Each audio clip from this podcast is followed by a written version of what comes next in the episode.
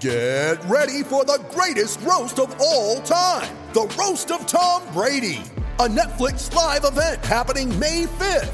Hosted by Kevin Hart, the seven time world champion gets his cleats held to the fire by famous friends and frenemies on an unforgettable night where everything is fair game.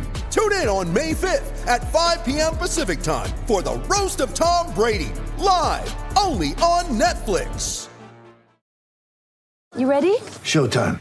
On May 3rd, summer starts with The Fall Guy. Let's do it later. Let's drink a spicy margarita. Make some bad decisions. Yes. Audiences are falling in love with the most entertaining film of the year. Fall guy. Fall guy. Fall guy. That's what the poster said. See Ryan Gosling and Emily Blunt in the movie critics say exists to make you happy. Trying to make it out? Nope. Because I don't either. It's not what I'm into right now. What are you into? Talking. Yeah. The Fall Guy. Only in theaters May 3rd. Rated PG-13.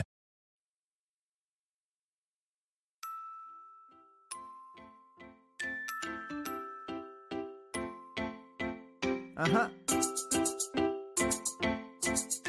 I just feel like I've been around the block, ripping up fantasy stock, working around the clock. Look at the view from the top. Mm, Researching rookies a lot? No, I just be listening to pods. Yeah, one in particular. I'm just a messenger. Let me just pass on the rock. Uh, Browning, brunning, pruning, pronouncing ain't what he's doing. What he's doing is not losing, but infusing you with new things. And there's Dennis the Bennett. Yeah. The man is a menace, yeah. Building a dynasty, some of the finest things. Promise you, you won't regret it. Mm. Sly as a fox, cultured in pop. Give him his props. Here is a thought, here is a box, and you cannot compare them at all. So don't even try. Careful with the news, but when you use a take, I take up Tony Fire. I mean dire because anyone else is a huge mistake. Whoa, fantasy round table, fantasy, fantasy round table, yeah. Fantasy round table, come take a look at the crown, baby. Hey, fantasy round table, fantasy, fantasy round table, Woo. fantasy round table, come take a look at the crown, baby. Go. What is going on, everybody? Welcome to another episode of the Fantasy Football Roundtable podcast. It is Thursday. I've got Matt Fox with me, Dennis Bennett, and if you look right below me, John Laub is joining us to talk rookies. We are excited about this. Uh, before we introduce John, Dennis, Matt, how you guys doing? No, I'm doing fantastic. Uh, I lost my prep sheet that I did to go along with the show sheet, though. So if I seem distracted, it's because I'm frantically trying to find it. Uh, I decided to restart my computer, and now it's not uh, where I left it. That's right. Just wing it. You, I know you got all that knowledge stored up here. Just wing it. We'll be all right. It wouldn't. It wouldn't be a Thursday if Dennis didn't have to restart his computer at least That once. is- That is very true. But if you are watching live or if you heard him laughing there just a second ago, we've got John Laub with us. You can find him at Gridiron Skull 91 on Twitter. He is an FSWA member, co host of the CFF on Campus podcast, part of FF Diehards and the NFL Draft Bible. If you follow him or if you follow me, I'm always retweeting his stuff with Matt Hicks. They do a ton of uh, rookie breakdown stuff, which is awesome. I love those two together, breaking down film and doing everything they do on those prospects. And that is what he is joining us here to do. John, thank you so much for taking some time out of your day to talk rookies with us. How are you doing today? I'm doing great. I absolutely love the month of April. Baseball's back. It is NFL draft month, and I'm at the fantasy football roundtable. How can life get any better than that? I mean, I think if you won a million dollars, life would be a little bit better. But Okay, outside okay, that, that's the only thing. that, yeah, it is great. So, John, uh, tell us a little bit about a little bit about yourself. We've had you on a couple times here, but just for any new listeners we've gotten, tell us a little bit about how you got into the industry, what your favorite thing is about it, and and uh, we can see your favorite team. Uh, you you represent a team uh, that is loved by another one of the co-hosts on this podcast. Yeah, I've been a Broncos fan since 1977 when um, Craig Morton and the Orange Crush defense they went to the Super Bowl against the Cowboys. Unfortunately, they lost that day. I was crushed as a little man, but then I got lucky by 1983. The Broncos drafted John Elway, and that was it. I I, I was No, clearly. The Broncos drafted Chris Hinton. you're uh, you're right. Um, so I got Elway there. So I've been with them forever. Been lucky enough to um, see eight Super Bowls with Denver in it. They've won three, so I'm a very lucky man. Um, and I've been playing fantasy football for 33 years. 1989 was the first year that I played. My first pick ever was John Elway. Then I got very lucky in 1993. I beat $15,000, 15,000 people in a $10,000 contest to win.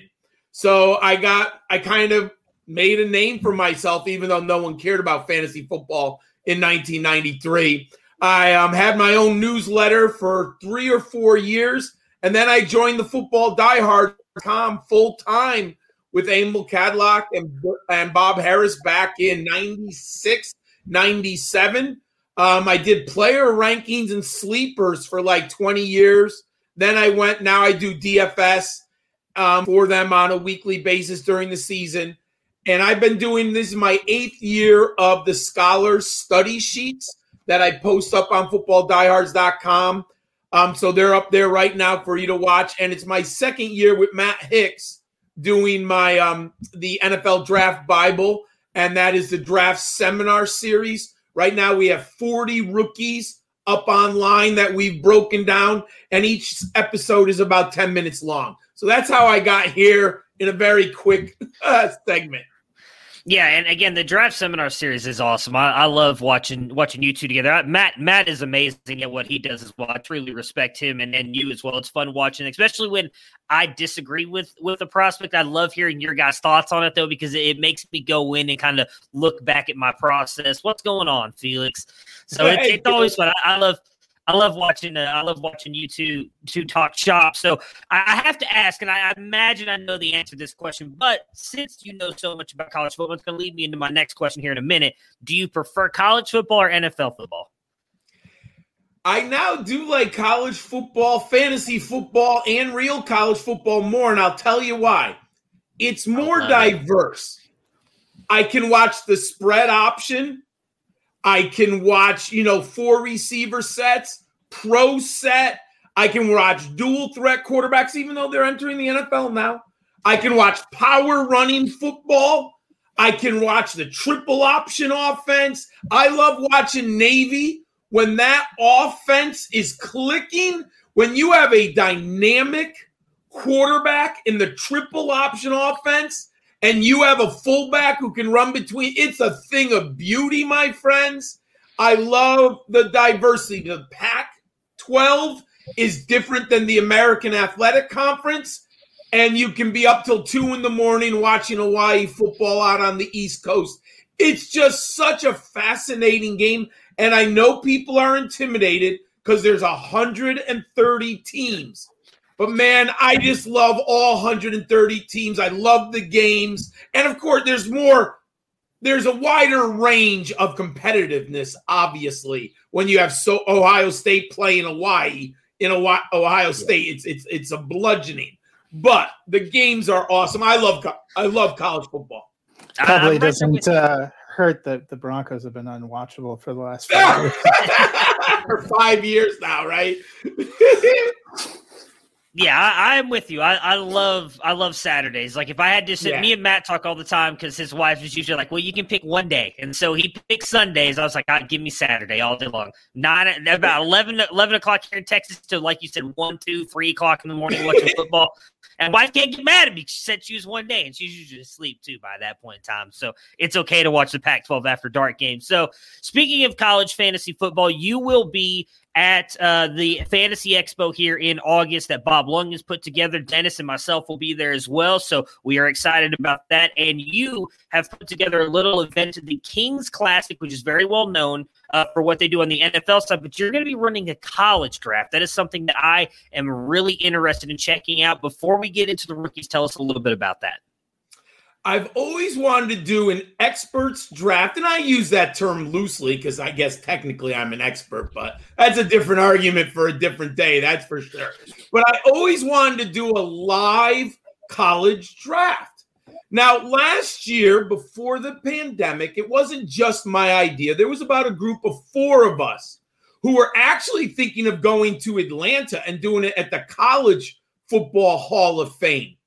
And then the pandemic hit, so we just, you know, obviously we put it aside. And then this year, I said, you know what? I'm going to roll the dice because Bob Lung is a great guy. He's a friend of mine. I've been on his podcast, love his book, love his work. So I said, what would be better than getting together in Canton, Ohio, the Pro Football Hall of Fame, and doing the first that I know of? And, and if I'm wrong, someone can tweet out to me. But I have never seen a live college fantasy football draft. Sirius XM doesn't cover it. They don't co- talk about it on any major television network. So I said, why don't I ask some of the best friends, best people that I know if they would be willing to join me? And I and they said yes. Then I reached out to Bob. Would he be willing to host it? He said he'd love to do that idea. We're actually going to do it on Saturday. I believe the Kings Classic drafts take place Saturday and Sunday, and they're Mm-hmm. actually at the Hall of Fame. We're going to be at the hotel, which is fine because there's only a limited amount of rooms. But we're going to be broadcasting it live. We're not sure if it's going to be Zoom or stream. You know, we need basically someone who can hold 12 cameras. And we're going to put it up on YouTube on all of our sites. Everyone who's joining us can do can broadcast the live draft however they want, edit it, do whatever they want. And my goal is to make this, you know, I mean, I've been enjoying the LABR drafts and was it Tout Wars Yeah. in fantasy baseball for over 30 years. They used to be in that magazine, Sports Weekly. If you're a kid from the or a young man from the 90s, you remember USA Today Sports Weekly. So I said, what if we can make this the preeminent live college fantasy football draft? And I we're going to do it. Not just me. I'm just kind of the guy in charge because I've been promoting it. But it's really, if it's not for the 11 other 11 people, we couldn't get this off. And with Bob Lung, he's obviously willing to host it. So away we go. Yeah, it's gonna be it's gonna be a lot of fun. I can't wait. the The amount of stuff that Bob's been able to now transform this weekend into because I wasn't able to go the first time, and again we we were able to have him on the the Devy debate last night, just talking about everything else they've got going on now too. That he said that is one of the things that I'm going to make sure I get around to to going and seeing you guys do that because it's gonna be me and the whole campus to Canton crew are, are excited about that one because we're gonna we're gonna talk a lot of crap about the bad picks. So well, we can't know- wait to go. You know, it's interesting. I'm actually hoping with the rise of Devy Mhm. that college fantasy football will get more players. Now, I do understand last year. I, you know, as someone who's been following college fantasy football and its growth over the last 12 years, we had really hit a nice apex. And then the pandem- pandemic happened, and I understand. And we didn't even know if we were going to have a season for the longest time. And then there were late kickoffs. So I think the industry kind of took a step backwards. But I'm hoping now with the rise of Devy and with college football looking like it's going to be on track again for everything to be Yeah. normal, I'm hoping that we see a big increase in college football this year, college fantasy football. I, I really think we will. I was talking with uh with them about this last night. You know, I, I with my day job, I'm I'm constantly moving. I have ear, earbuds and listening to Sirius XM radio all day long. It's what a fan Yeah. fantasy channel, NFL channel, and uh never in my eight years of of working there have I ever heard them mention the word Devy. And then the last year and a half, they've mm. been talking about it more and more on Sirius XM. So I think it's it's really on the come up. I think it's the next kind of super flex format. It's going to be that thing that everybody's talking about in a couple of years that everybody wants to play it. So I'm I'm excited for it. Like I said, and I know the whole our whole website over there is we can't. That's one of the things we're all excited about going to go and look at Saturday. So I can't wait to go see see you guys pull it off. But everybody else, if you're not here for college football talk, we are going to talk about the rookies and. Matt, uh, I'm sorry, Matt. John, you mentioned doing with Matt the uh, the draft seminar stuff. Both of you guys do a lot of scouting, a lot of watching these players. So we're going to start with the quarterback position. It's the most important position on the NFL field. When you're scouting quarterbacks, what is the most important thing for you to watch? Now, I'm sure my friend Dennis over there is going to know exactly what I'm talking about because him and I, you know, we have a little, a few years underneath the belts here.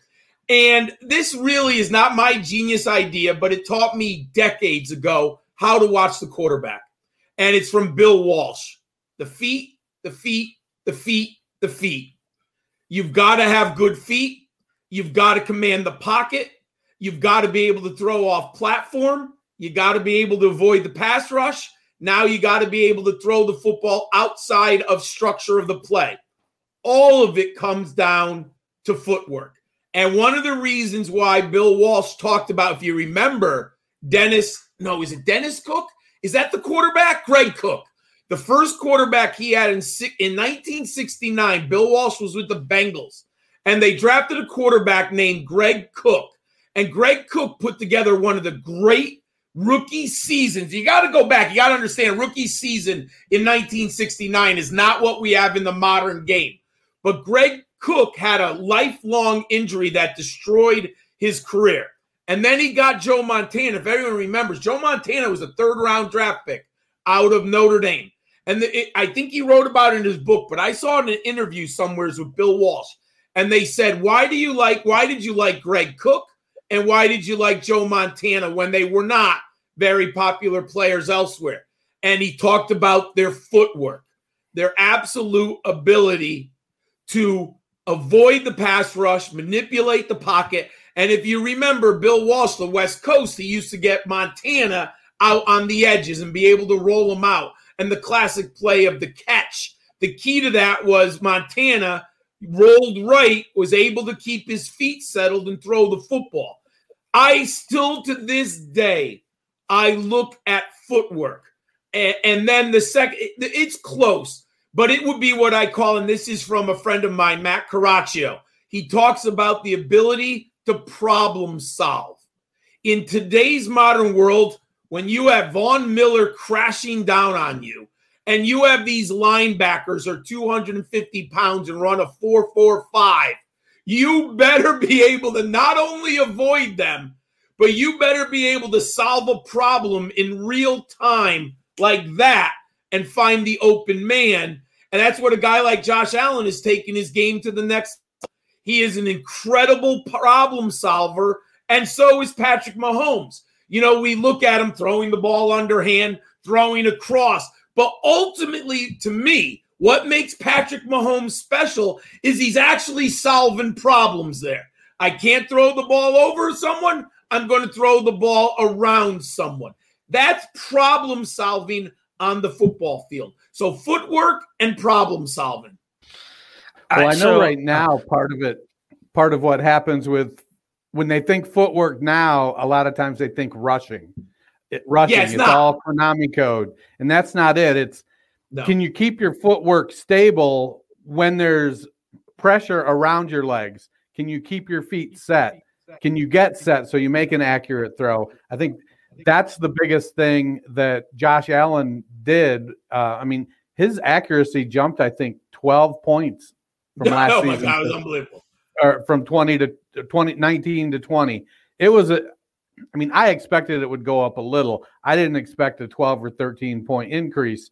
So I was a little lower because he's been historically inaccurate. We'll see in the next couple years. Was that an outlier year, or is that the did he really make that type of growth?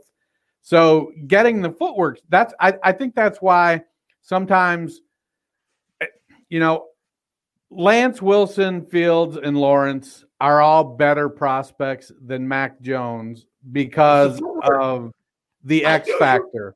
I knew but you Mac going Jones there. has good footwork. He, he makes does. He, keeps, he does the right things with his body. Yes. He doesn't have the feeling, but he he's probably going to get taken higher than I would I would take him.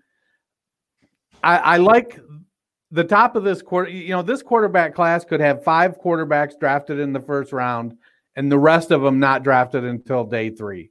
I agree with you. None of them should be drafted until day three.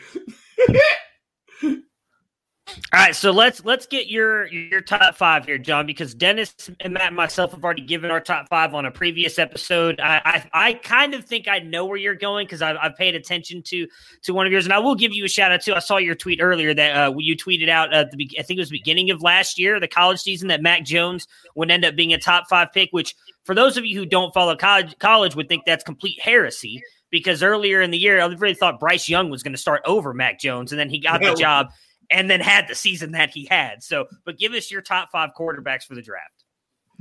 So I've said for a long time the NFL is going to like Mac Jones more than fantasy footballers. There was no question in my mind.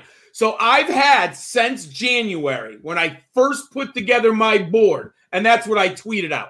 Mac Jones is a top five quarterback. And at the time, people thought I was crazy. And I said he's going in the first round. Now, I'll be honest, I thought he was going to go between pick 15 and 25. I did not see him catapulting to number three. But I did think that the NFL is going to like him a lot better than fantasy football and Twitter analysts. You look at, he went to Alabama. He went undefeated in the SEC. He put up numbers that were Joe Burrow esque. His numbers are unbelievable last year. And this is what I said on a show that I have evidence so you can listen to it.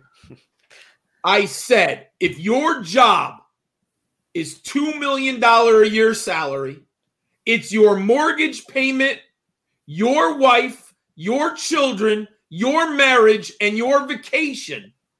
Are you going to go with the kid from Alabama or the kid from North Dakota State? I'm telling you right now, anyone with $2 million on the line, you're going with the kid from Alabama. It means everything. So I knew the NFL would like him. It's nice to say I want Trey, and I get it. So we'll get to that in a minute. But if you got a $2 million job and you're talking about two houses, a vacation, and that home that Cliff Kingsbury has in the desert, are you going to bet on Alabama quarterback or a kid from North Dakota? I'm sorry. You're going to bet on the kid from Alabama. It is human nature. So, that said, I always take a fantasy slant when I do my rankings because that's ultimately how I made my name. But I love football.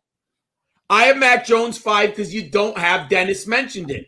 The Konami code. He's not going to get 500 yards rushing, but he's very good in the pocket.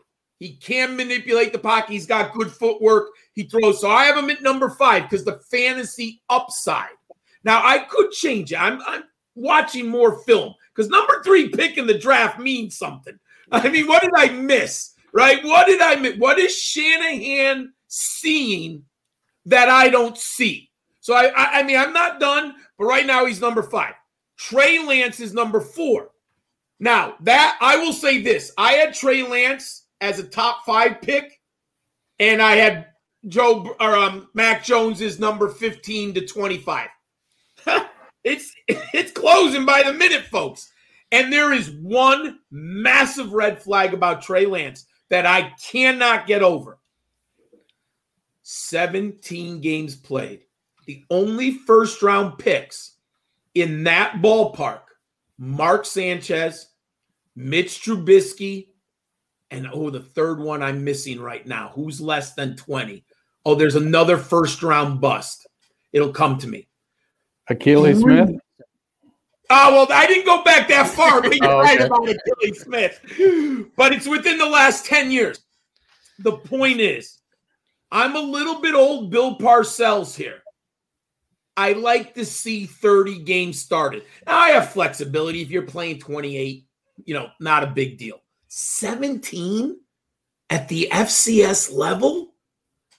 That is a monster red flag. Do I see Randall Cunningham and Cam Newton and Trey Lance? Yes, I do. Do I see Josh Allen and Trey Lance? Yes, I do. But there's a lot, a big difference from playing at the FCS level with 17 games under your belt and playing at the NFL.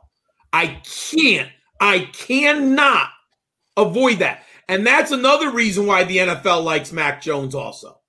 Because you're talking about an NFL organization saying, I'm going with the kid with 17 starts from North Dakota. That's a tough call. That's hard to sell your owner on. Number three. So those Jones and Lance are in my tier three. My tier two is Justin Fields and Zach Wilson.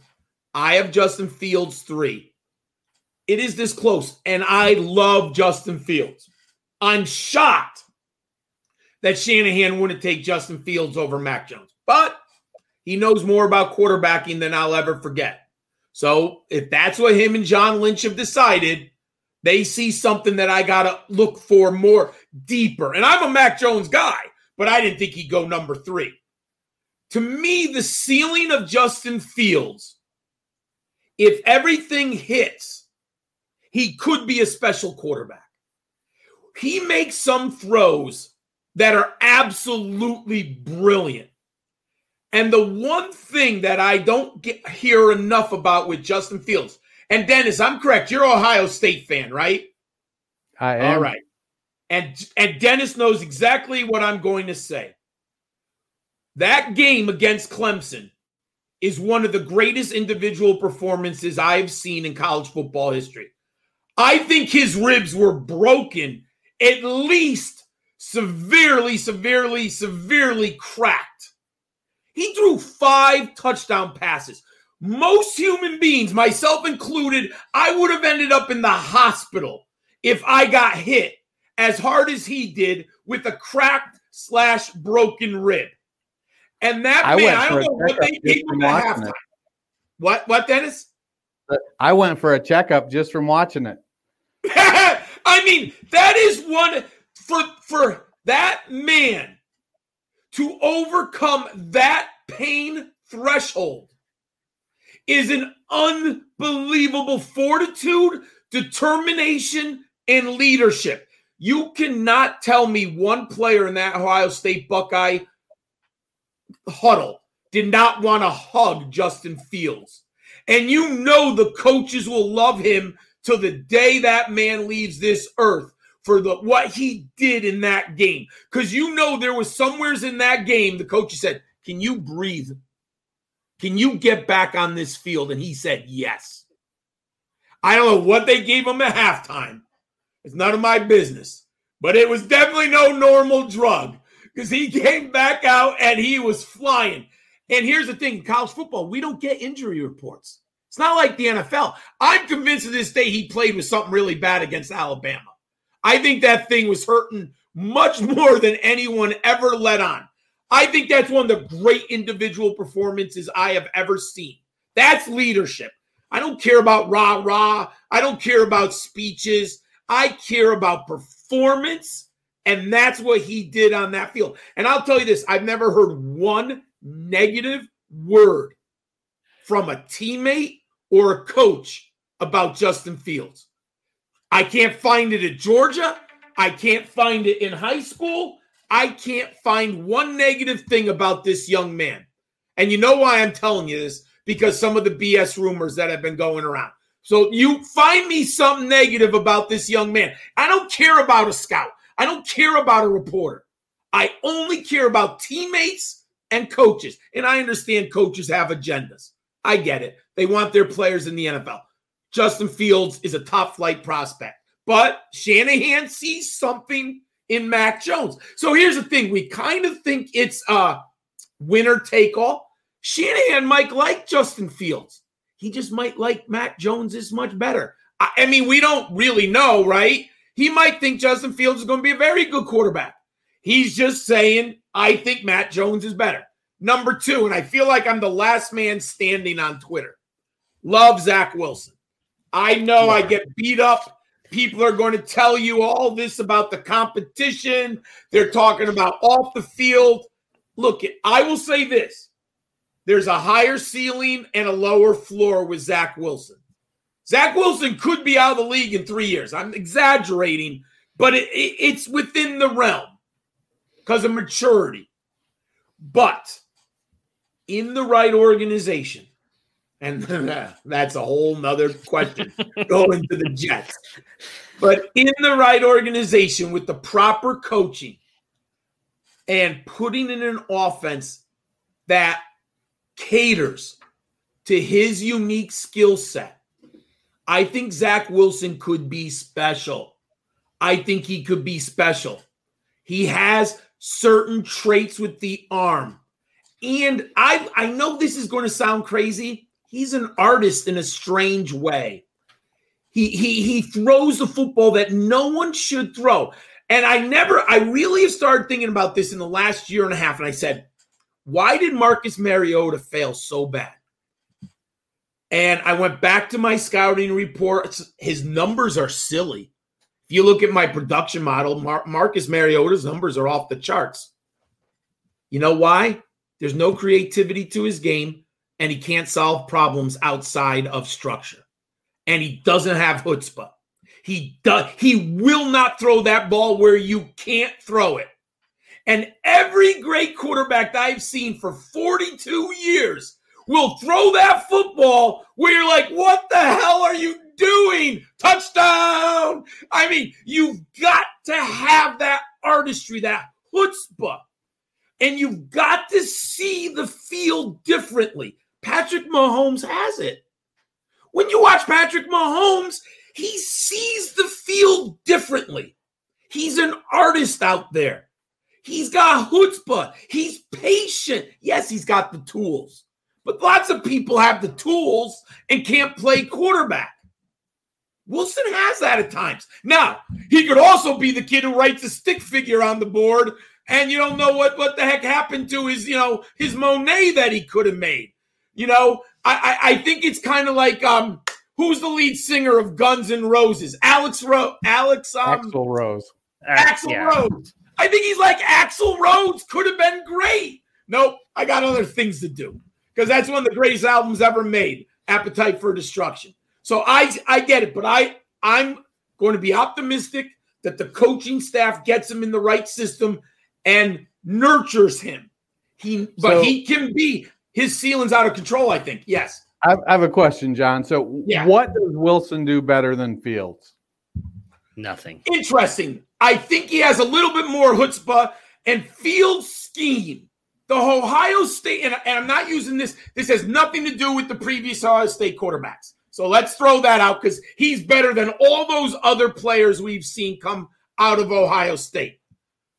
I believe that the Ohio State offense is so good that they have such elite athletes all over the field and how they scheme open people.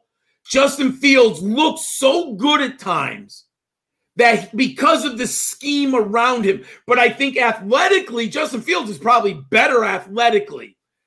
I just see an artistry to Zach Wilson's game that I that I think if he if a coach lets him nourish nourish that artistry, and I always go back to Mike Holmgren when he first had Brett Favre in Green Bay, and he'll talk about how Brett Favre frustrated the living daylights out of him because he went from Joe Montana and Steve Young, who were nearly perfect in some ways, but Steve Young was a little bit of an artist too in a different way. But once Holmgren got over that Favre is different and let Favre be Favre, then everything changed in his career. I think the same. Listen to Tom Landry with Roger Staubach. Tom Landry with Roger Staubach. Remember, he had the immobile. I think my my screen froze. So I'll stop my camera. I apologize, everyone. Roger Staubach had the immobile Craig Morton, and he wanted a quarterback who played within the structure of his offense and was a good robot. And he had Roger Staubach, and anyone knows his nickname was Roger the Dodger. And Roger Staubach functioned best outside of the structure of the play. And when Tom Landry finally realized that I just got to let Roger be Roger and let him run and let him do that crazy stuff, that's when the Cowboys won two Super Bowls and went to four Super Bowls with Roger Staubach, I think in six or seven years.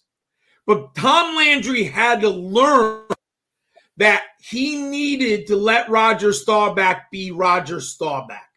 So I, I, I see things like that in Wilson, and I'm using. You got to use your, in my opinion, just my opinion. I got to use my imagination.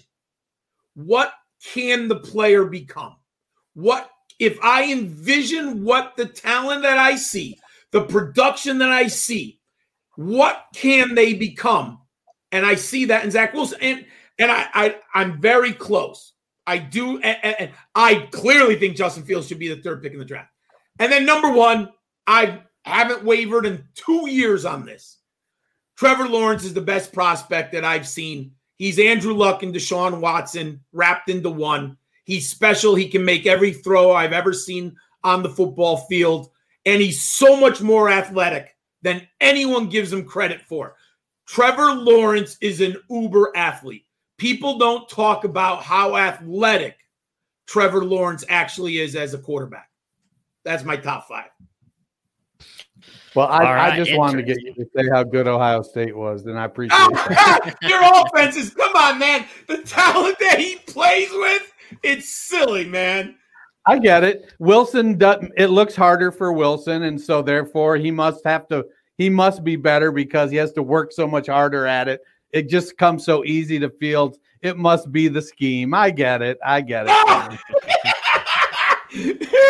Uh, and something with my camera. I'm sorry, everyone. No, you're you're good. You're good. All right. Um, yeah. So, ah, man, I I knew that you were going to still be on the Zach Wilson thing. I, I follow you obviously on Twitter, and I saw that stuff because Felix, uh, we just talked last night. He was probably the one last person on that train with you, and then he dropped uh, Wilson below Fields last night, actually, as we were recording. So, I, I like Wilson a lot. My biggest fear with him, and, and I'm the lowest out of out of the three of us on him. I actually have him at five uh, because of what you mentioned. I, I think he has the biggest chance to bust, and that's what scares me the most about Oh, him. Definitely. I can see that. I mean, Like- look it. Go ahead, John. No, I mean, you know what's going to happen. I my best friend's a Jet fan, and we've been friends for 42 years. We've been talking since seventh grade, and he always is lament. Imagine the number of Sunday night phone calls I received after another Jet loss. And I said, you know what's you know what's going to be hard about this? When Zach Wilson busts, everyone's going to say, "I told you so." Yeah. But it's really going to be the problem with the Jets organization. They they they didn't do it with Sam Darnold, and I think the Panthers got a steal, but this isn't the place for that discussion. But I think they're if he fails, the Jets failed him. I'm convinced of that. But people are going to brag that it's because I told you he wasn't good. Now, obviously, could depend on how he busts, but that I think that's going to ha- if that happens. At least he's not going to Adam Gase. No, at least. Oh my God! I mean, that was no favors going to Adam Gase, my friends. Uh, so before we move on to the RBs, we kind of mentioned it, but I just want to circle back around and double check because a lot of people like Kellen Mond. Kyle Trask was a very hot name earlier on in the college season with what he was doing at Florida. There's none of the quarterbacks outside of the top five you expect to be a, a viable fantasy starter for a long time. I'm not talking about backup, but just like a viable starter. I, I I'm going to echo Dennis's. I don't have anything but a day three grade on any of these quarterbacks. Davis Mills, Sam Ehlinger, Kellen Mond. Um, I'm trying to think quickly off the top of them. Who else? I don't like Costello, Jamie Newman. Brady White. Yeah, Jamie Newman. Jamie Newman. I don't like any of them. Look at if I got Sam Ehlinger or Jamie Newman in round six, okay, bring them in. Let's see what we can do. I'm not betting any of my franchise, Uh, but we push up these below average quarterbacks because teams need them in rounds two and three, right?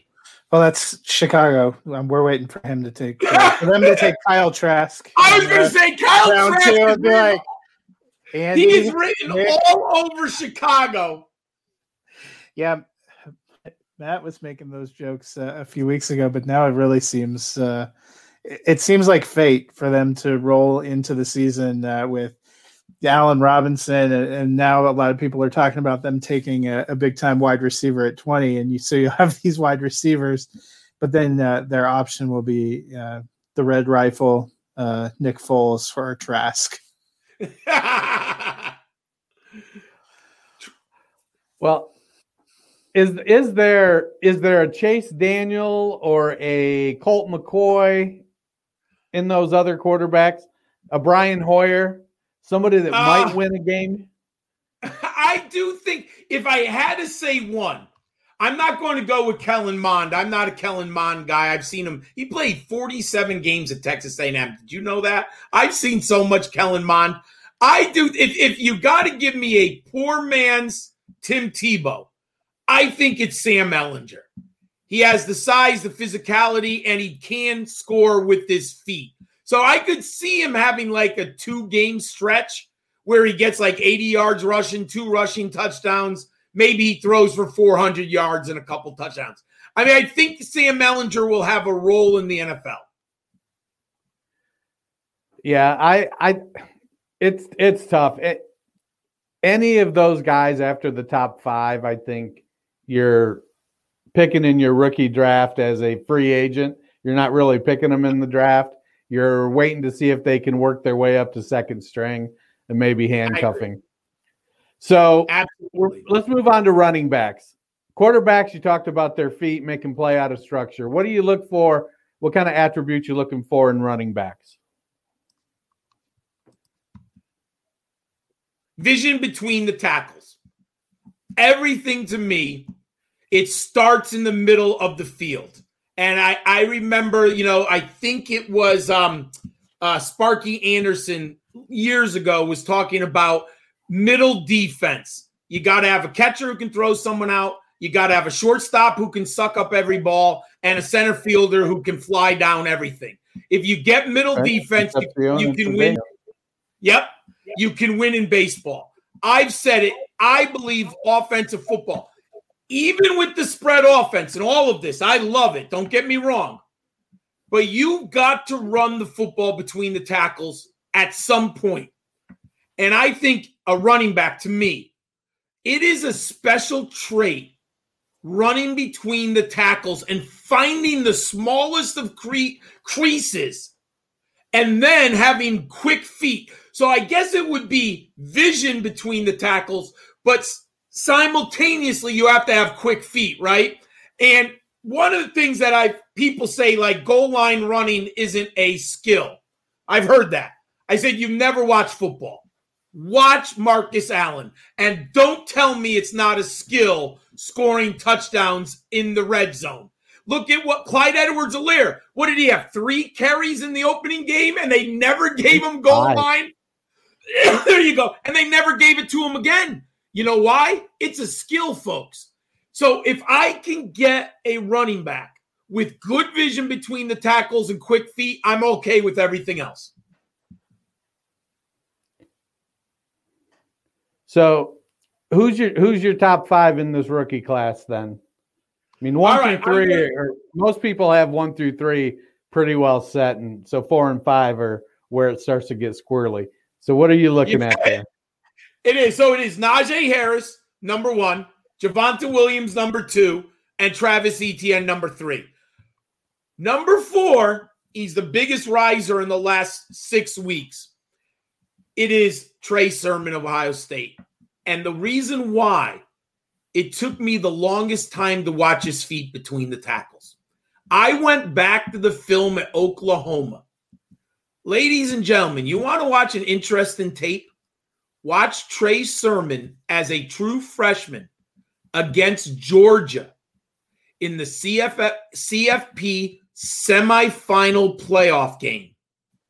Trey Sermon in that game put out a whooping stick on the Georgia defense. Now, Georgia won and Georgia was a better team, but Trey Sermon was very good that year.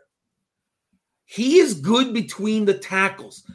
Is he going to get the 50 yard touchdown? I don't think so, unless a safety falls down, you know, or a safety gets picked off by the wide receiver that could give him an open all the way. He won't outrun someone.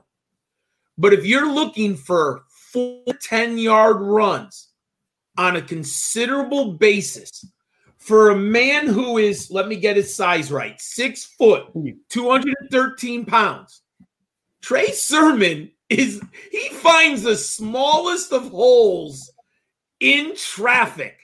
And if I can control the middle of the defense with my running game and keep the safety and the linebackers honest, I can do a lot of things on the edge and deep down the field. So I got Trey Sermon number four. I think he's the best value in dynasty drafts right now. I think he's a third round ADP. I think that's a complete steal if you get him there. Kenneth Gainwell, and I solely do it for pass catching upside. I am a little worried about his ability in between the tackles.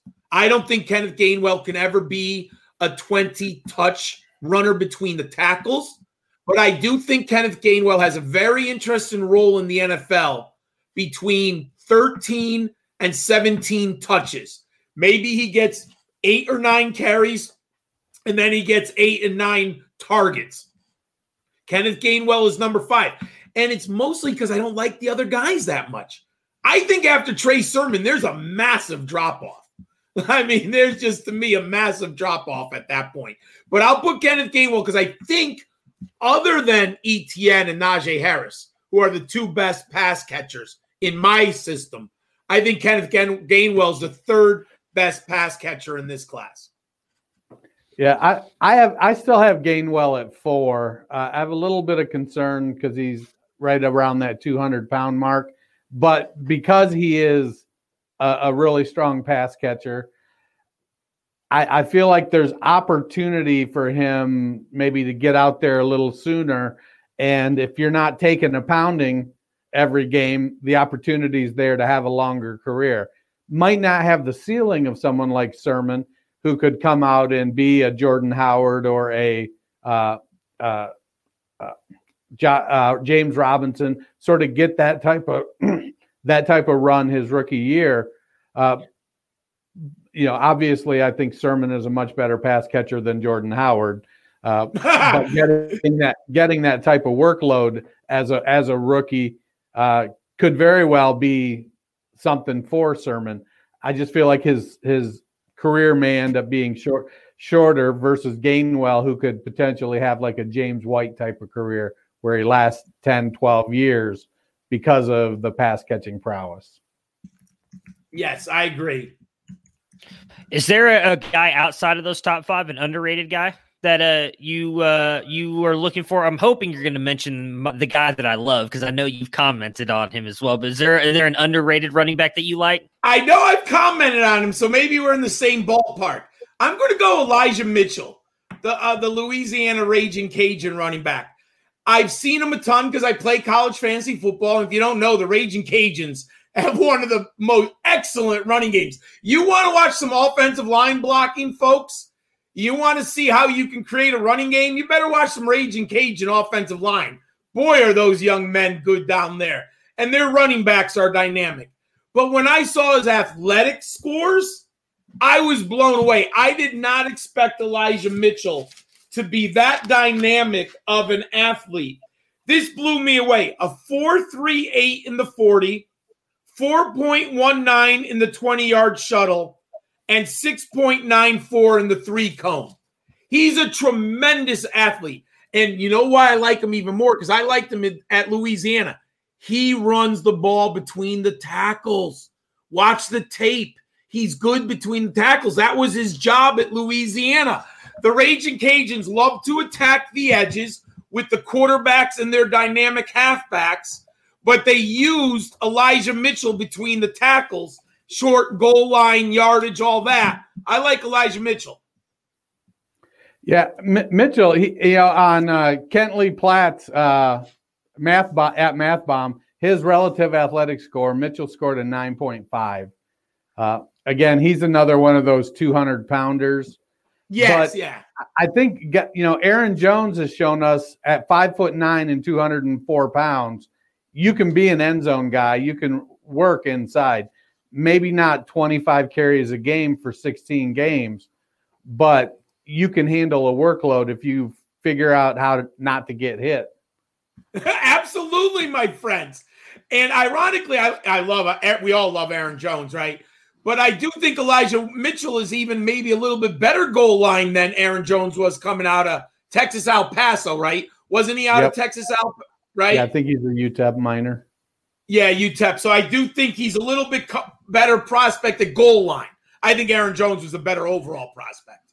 Well, I don't know. Jones so, Jones scores a lot of fucking touchdowns. He's happy to have Aaron Rodgers. Yes, that helps.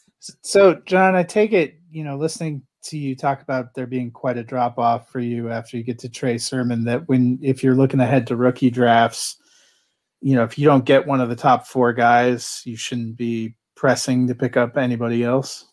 No, I'm going to wait until whoever drops to me in the third or fourth round. Like, I mean, I'll just wait because I like Khalil Herbert. I like Elijah Mitchell. I like Kylin Hill. I love Jermar Jefferson. I'll take the last man standing in the third or fourth round and, just, unless a landing spot, let's just be absurd. The 49ers take Jermar Jefferson.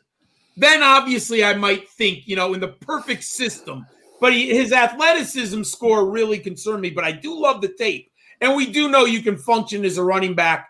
You know, we've seen players still be successful, even if they're not uber athletic ability. But that is a little bit of concern with Jermar Jefferson after his pro So, day. I know. Look, Matt, they finally he finally got to yours. You know what I've learned in this last few segments is that John is apparently the biggest Ohio State fan on this uh, podcast because Ah! even uh, even Matt didn't bring up Trey Sermon when we talked about. I, I mean, I like, back. I like. Look, I, I maybe I'm, you know, being a little too, uh, what's it, bullheaded in my my rankings, but I refuse to move Jermar Jefferson down any. I just love him too much. He's too good. I I love what I saw on tape, and I like Trey Sermon a lot too. I, I don't get me wrong, but. I just I can't I can't quit Jermar. All right, we've all got that one prospect, and I can't quit him, so he's not moving. I'm keeping him where he's at. And I'll tell you, you know what it was with Trey Sermon? The 6.83 three cone drill and the 4.28. I'm like, ooh, he's a much better athlete than I thought. You know, so that really is what I like the film. Obviously, he's a big man. He runs between the tackles well. But when I see that athleticism in short yardage, I'm like, ooh, he's got some nice feet. That's why I moved him up. All right, so wide receivers. What is the most important thing you look for when you're scouting them? So I used to I used to look for like separation and hands, but I was a little boy and I didn't really understand wide receivers. I don't care about hands anymore. You know, I, I mean it's it's a stat, catch rate, I get it. Courtland Sutton was a terrible, everyone says he couldn't catch and he had a thousand yard season, second year in the league, coming out of group of five. What I am now, what I call immediate separation. And I look at it differently for slot receivers than I do for X or Z receivers. For the X receiver, I've got to see separation from press coverage, which sometimes is hard in college because you don't like you can't even you can't even find press coverage in the Big 12. So just forget about it. You, you know, you're not going to see it. At least when we see SEC players, sometimes in the Big Ten, there will be some press coverage where I can analyze. But can that receiver get off the press coverage as an X or a Z? Can they do it within a second? Slot receiver, I literally want to see separation within half a second. That's what I'm now going. Because if you can get that separation, you can help your quarterback in the blitz. You're going to get on the field. And if you have speed, you're probably going to gain separation later in the route. But I look for, so that's to me immediate separation. And it is very hard to find, especially like in the Pac 12 and in the Big 12, because they literally just don't press that much on defensive end of football. Does that make sense?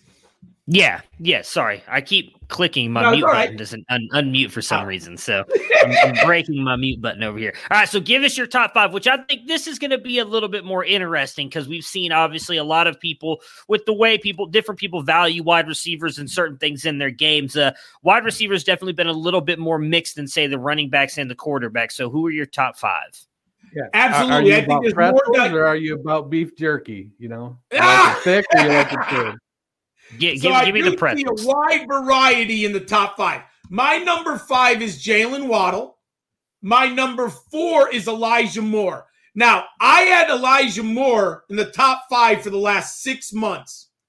But man, when I saw that pro day, woo, flash bulbs went up. My wife and I were dancing. I was so happy. Everything I saw him. He is just an uber athlete. Absolutely loved him before the pro day. And you talk about immediate separation. Elijah Moore gets. Oh my God, it's beautiful. He gets immediate separation. And what I like about him even more, he can attack the defense vertically. And he actually is, I know you can't quantify this. He's very tough, dudes. I've seen him get pulverized by safeties and defensive backs, and that young man just kept getting up. So he has a level of toughness that I completely like. Number three, Devonta Smith. I'm not going to tell you. It's to me, I don't know how much he weighs. He could be 165. There's not a lot of comps. Look at everyone. I'm not, he is the best route runner in my eight years, other than Jerry Jeudy. Ironically, two Alabama guys. And now it's obviously someone's doing some really good coaching at Alabama, or they're targeting very good prospects who can route run. Probably a combination of both at the end of the day. Devonta Smith is an extraordinary route runner. I just don't know if he's 165, how much physical pounding can that body take? And what is the ceiling? So that's why I put him at three.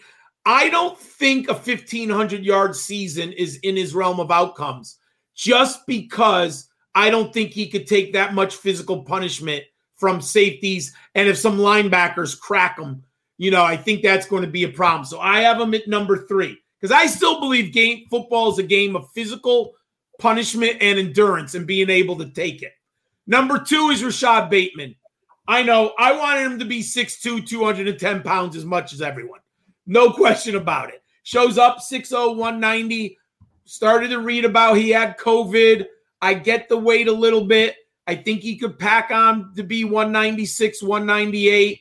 I think that's good enough for me. So he's not going to be Courtland Sutton big or strong, but 6'0, 190 is, is good enough for me. I love the route running. He gets separation. What I do like about Rashod Bateman a lot, he does play a lot of slot, but he also played X and Z. What I like about him is if you have a good coaching staff, you can work him pretty much all over the field.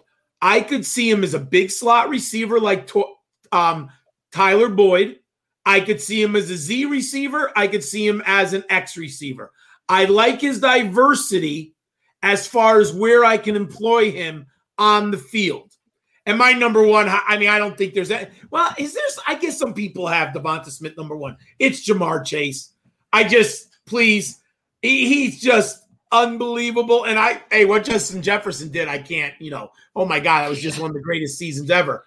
But if we were a year ago and you said who was a better prospect, Jamar Jefferson or, or um, Justin Jefferson, I would have told you it was Jamar Jefferson. That's how high I I was on him. Now I look and I'm wondering, I'm like, was Justin Jefferson really the better player?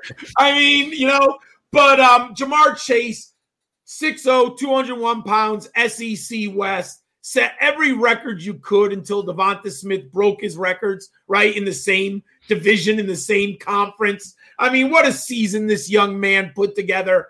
Dynamic, physical, tough. I think people don't talk about his body control and his toughness a lot. And I think Ja'Marr Chase can beat you deep. He can beat you on the screen. He can beat you on the intermediate. He's, he's he can play X and Z. I just love Ja'Marr Chase. So Ja'Marr Chase or Justin Jefferson, who's the better?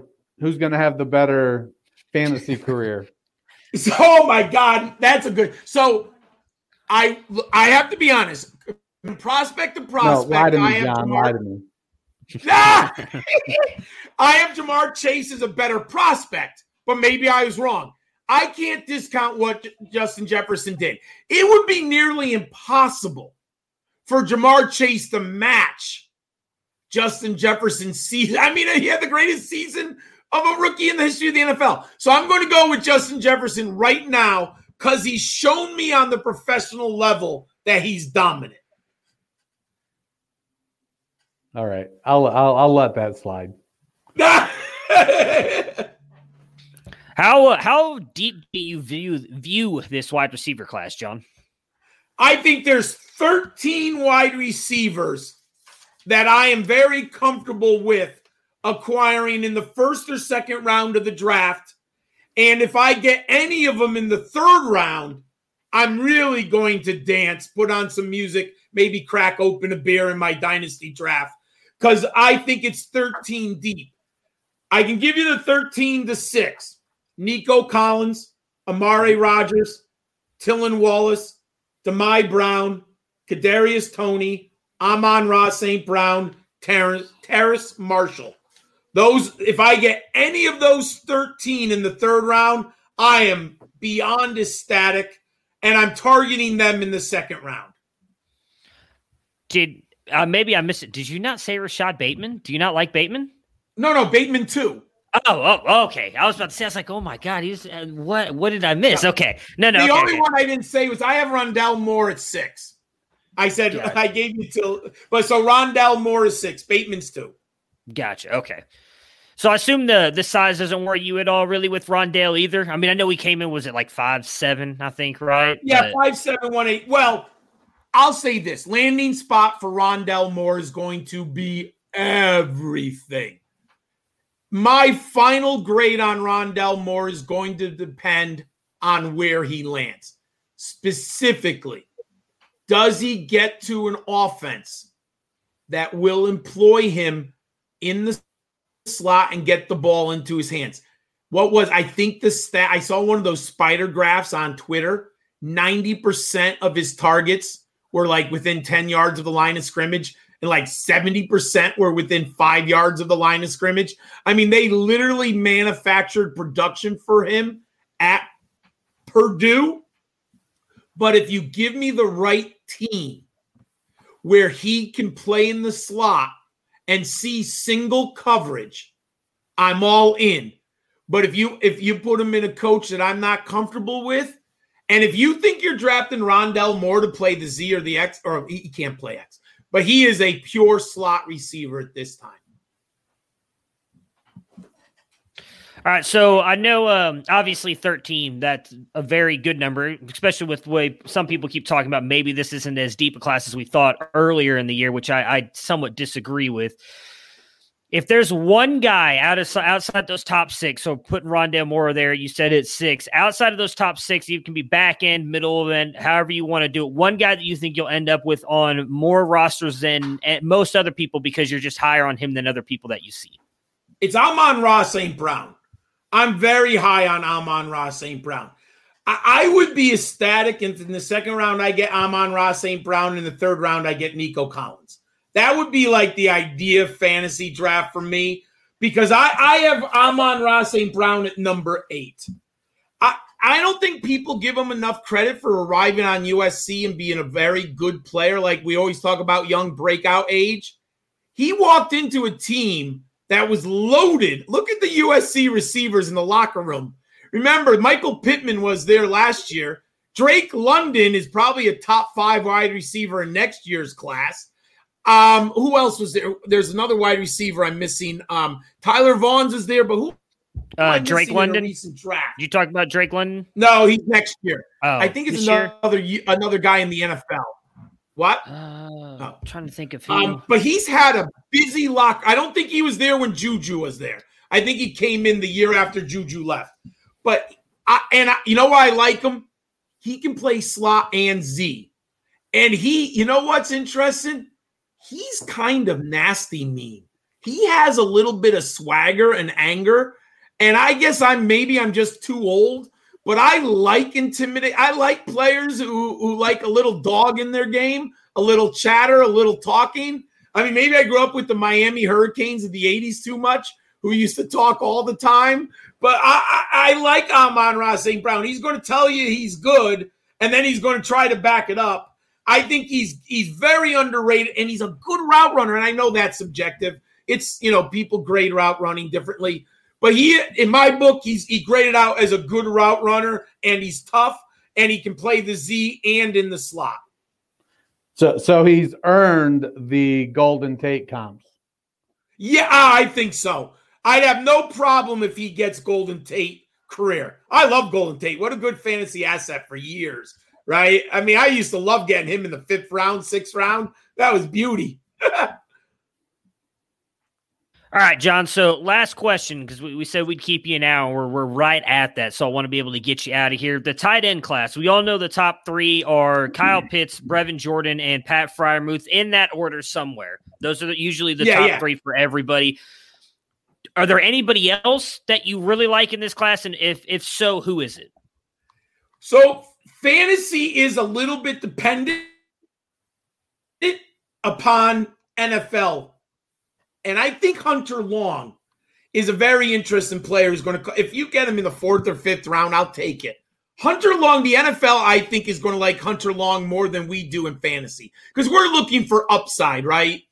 And I think Hunter Long is a very nice Kyle Rudolph type of player.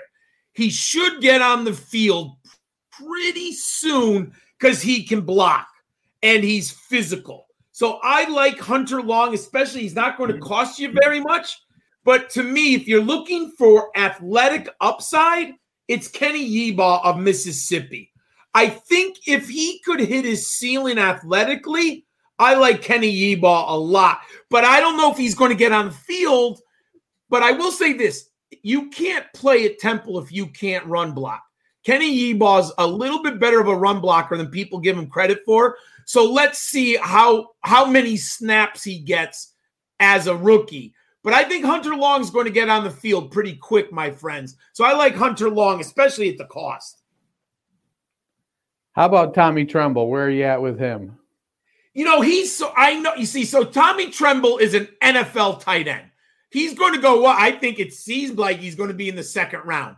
But I don't know if the dyna I mean, his, his production was so bad. I mean, is he just Dawson Knox number two? I mean, that's kind of what I think of. And there's nothing wrong with Da- Dawson Knox as an NFL tight end. I mean, th- they liked him in Buffalo. They're about the same production model, almost no catches at the college level. And and the NFL is going to like him. So I kind of put him there.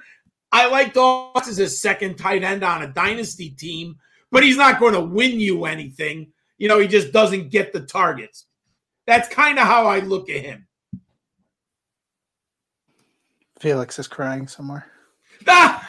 I was like, oh, there we go. I was about to say, I wonder if he commented. Ah, I he was, said I was looking he at said wrong. he. Uh, Felix loves Tommy Tremble. Tommy So- Tremble is his guy.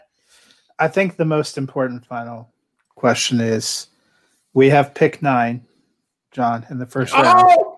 Depending on depending on what our GM, which I'm gonna be honest, I don't care for him so far. Depending on what he decides to do. In your ideal scenario, what do our boys do in the first oh. round? Trey, I'm sorry, Justin Fields jumps to us at number nine, and I scoop him up in a heartbeat, and I move on from Drew Lock. Not even a question in my mind. If Justin Fields is sitting there at number nine, and you're playing in a division with Justin Herbert and um, Patrick Mahomes, at least for the foreseeable future, I better get a quarterback who has uber upside and is a franchise changing player. And he, he has a ready made offense with Jerry Jeudy, Courtland Sutton, Noah Fant, uh, you know, an aging Melvin Gordon, but maybe we get another running back in the third or fourth round. That offense is waiting for a quarterback to unlock that talent. My dream is that Justin Fields is sitting there at number nine. Which If- actually seems remotely possible now, since Yeah. apparently everybody's decided that he's the worst. I mean, if he is, I'm my son and I were talking about this the other day at dinner. I am going to fall out of my seat if he's sitting there at number nine. I mean, it's a dream come true. You're getting a, it's it's just you're getting a franchise changing quarterback with the ninth pick in the draft. Yeah. Please, in and their offense is not devoid of talent. I mean, Then- it's the Then perfect Matt and I player can for what for the same trying- team next year. You know what? I was about to say if that happens, looks like I'm gonna be making a lot more trips up to Colorado to visit the family. And be like, hey, guess who's a new Broncos fan? I mean, I got a Colorado shirt on right now. I'm ready to go. Let's make this happen. Yeah, I mean, then if I had my dream defensive player, let's say New England trades up with Carolina, let's say, and they take Justin Fields. I want Micah Parsons. I don't think Yeah, you can have enough pass rushers. Give me seven. I want to destroy the opposition's quarterback. And if I have Patrick Mahomes and Justin Herbert, I better run down the quarterback in that division. If I can't beat him throwing the ball, I'm going to try to beat him by knocking the head off the snake. So give me Micah Parsons and Bradley Chubb and give me Von Miller attacking on the edge, and let's see what we got, boys. Yeah, that was who I. I just find it hard to believe Justin Fields going to drop all the way down. I, I feel know- like somebody's if he starts sliding even that far. Atlanta has made made it known that they're willing to trade out. I mean, I find it hard to believe Detroit wouldn't take him like- either because they can't be thinking Jared Goff is the ultimate answer. But you have the monkey wrench of Trey Lance. What do people think of Trey Lance? What if he goes ahead of Justin? Look, I what we're reading, and I think it's crazy talk, but what we're reading right now, maybe he's the fifth quarterback. I, I mean, I, if he's the fifth quarterback and we're getting him at number nine, I am so happy. I, I love you, Drew Lock. Time to go. Time to go, son. Look, if Fields is But the that- fifth quarterback off the board, I'm going to be I told you so in for many, many years. I'm going to be I told you so. I told you. I told you. I told you. Fields is QB2. He is well. Letting him slide to QB5. Ridiculous. and you know what? I would like him with a little It chip on don't add up. It don't add up. Dennis has had that prop all night. He was waiting. He's been waiting for it. He's waiting for that prop. John, thank you so much for taking time out of your day to jump on with us. Uh, let everybody know again where they can find you on Twitter, everything you're doing with NFL Draft Bible, and everything else before we get out of here. Thanks, gentlemen. I had so much fun tonight. You made my day. I appreciate coming on. You can follow me on Twitter at Gridiron Skull 91. I could not afford the A and the R when I signed up, so it's Gridiron Skull 91. You can find all my written work at footballdiehards.com. For the eighth year, my scholars study sheets are up there. And then go to YouTube and type in Rookie Big Board and all of our NFL Draft Bible previews are on the Rookie Big Board channel. So thank you very much, gentlemen. I can't thank you enough. But unfortunately, I have another podcast that I got. I got another invite, so that's the good news. but I can't thank you enough. Absolutely, John. Looking forward to meeting you in August.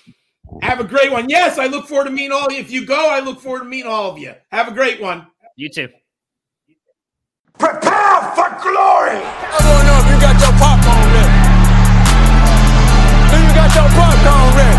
I came out the womb, I was ready. And he's hit the end zone for an unbelievable touchdown. I would be honored if you played football for this team. Throw it up above his head. They can't jump with me. Golly. Oh, they tackle him at the 40 yard line. Who can make a play? I can. Who can make a play? I can.